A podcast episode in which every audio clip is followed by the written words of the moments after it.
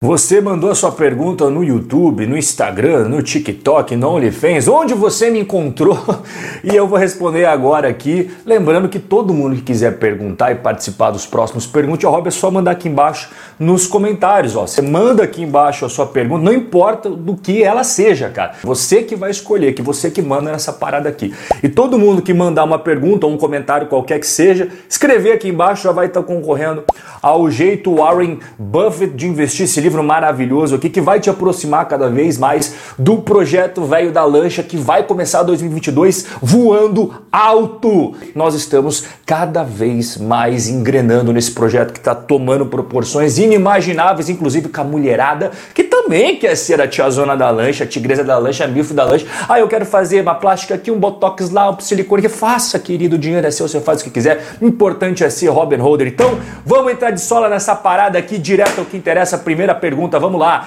A senhorita Rodrigues. Rob, teria como você falar mais sobre os melhores fundos imobiliários para compra na Bolsa Americana? Senhorita Rodrigues, o que acontece? Nos Estados Unidos, os fundos imobiliários se chamam REITs, tá bom?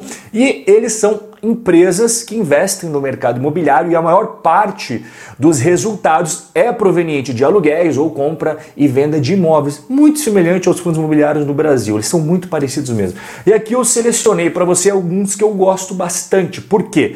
Porque eles fazem coisas que a gente não tem no Brasil. Por exemplo, o American Tower, ele tem torres de comunicações sem fio, mas assim, centenas de dezenas de milhares espalhadas aí pelos Estados Unidos. Esse tipo de fundo imobiliário a gente não tem no Brasil. O Prologis, maior fundo imobiliário logístico do mundo. A gente tem galpões logísticos no Brasil, mas esse daqui é o maior do mundo. Tem no mundo inteiro, amigo.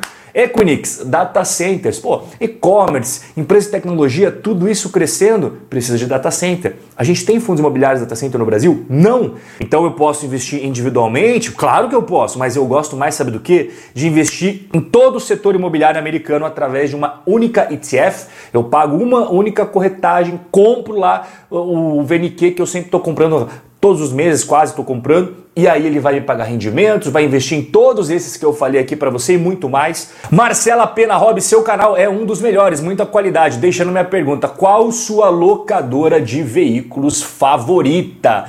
Existem três grandes locadoras de veículos na bolsa brasileira, a mais perene, aquela que tem mais tempo de bolsa, que tem mais resultados positivos e a líder de mercado é a Localiza.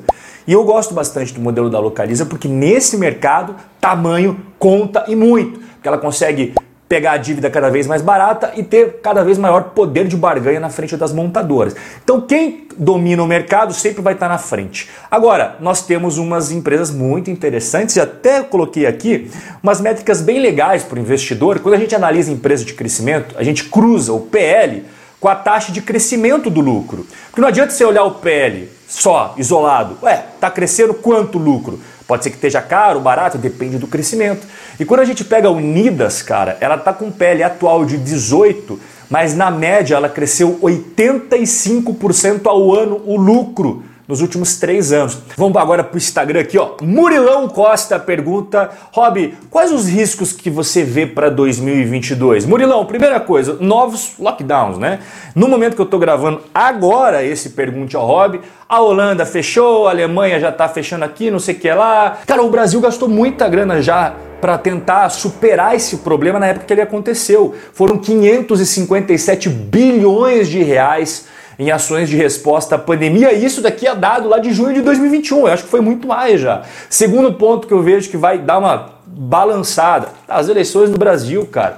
Então a gente vai ter aí Lula, Bolsonaro, Moro, acho que vai também, não sabemos até agora se vai. Não sei você, cara, mas eu prefiro ficar de boa com os meus investimentos no exterior, nem me preocupando com política. Eu já passei dessa fase de me preocupar com política. E o terceiro ponto, dólar, inflação e juros. A trifeta do mal, que eu gosto de falar, né? O tripé maligno. Porque dólar explode, inflação sobe, juros tem que subir para acompanhar, e aí a gente fica naquele ciclo vicioso. O Brasil está entre os países com piores inflações do mundo, só perde para a Argentina e a Turquia. O Fernando Evangelista fala: Rob, como você montaria uma carteira diversificada pensando em tudo que pode e possivelmente irá dar errado em 2022? Caramba! Então o Fernando Evangelista teve uma pergunta meio que semelhante à pergunta anterior aqui que chegou pelo Instagram, né? Mas ele já perguntou as soluções para isso. Legal. Bom, então assim, a minha resposta permanece a mesma, os riscos que eu vejo e como que eu faço para me proteger? Exatamente assim, cara. Essa é a minha carteira mais atualizada da carteira do canal. A gente tem ações, a gente tem fundos imobiliários, renda fixa, uma pequena parcela em criptomoedas. É isso daqui que me dá tranquilidade.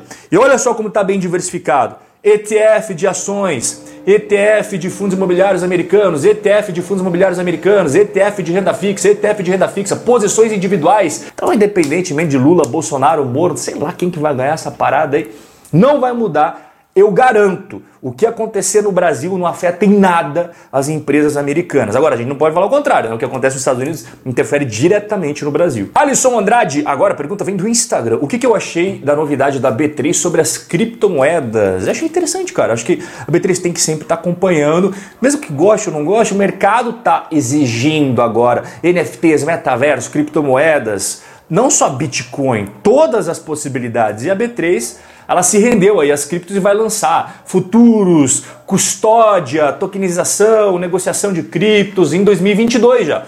Então eu acho muito legal, principalmente para não ficar para trás. Porque, pô, a gente tá vendo corretora de cripto para tudo que é lado, e a B3, ah, né, eu vou fechar os olhos fingir que isso não tá acontecendo. Tá acontecendo. Porque as pessoas às vezes deixam de investir na bolsa de valores para investir em criptomoedas. Então a B3 percebeu que estava perdendo muito cliente, principalmente os jovens, que olhavam para a bolsa brasileira só caindo, olha para as criptomoedas, o negócio no longo prazo subindo e fala: "Ah, não quero saber de bolsa brasileira". A B3 fala: "Opa, Agora tem que fazer alguma coisa. Vitor Hugo Cardoso, metaverso é realidade ou é só uma bolha? Bom, Vitão, eu considero a realidade, mas a gente tem muitos projetos que vão a zero. Eu já falei isso em outros vídeos aqui. Tem muito projeto zoado? Tem. Tem muita falcatrua? Tem. Como qualquer coisa nova. É tipo Velho Oeste, cara. Não tem regra, não tem lei, é tudo muita novidade. Tem alguns projetos que vão vingar, e a grande maioria vai a zero. Mas o metaverso em si eu vejo que vai fazer parte da nossa vida com certeza. Cara, até o Banco do Brasil já lançou uma parada no metaverso. As empresas americanas já estão à frente há muito tempo. A Nike, a Apple, a Microsoft. A tecnologia vai fazer parte da nossa vida. Eu não tenho sombra de dúvidas em relação a isso. Agora, quais são as criptos? Ah, Decentraland, ah, Sandbox. Ah, ninguém sabe. O que, que eu estou fazendo? Até mostrei no meu vídeo anterior na carteira do canal, foi o último que eu postei aqui no YouTube.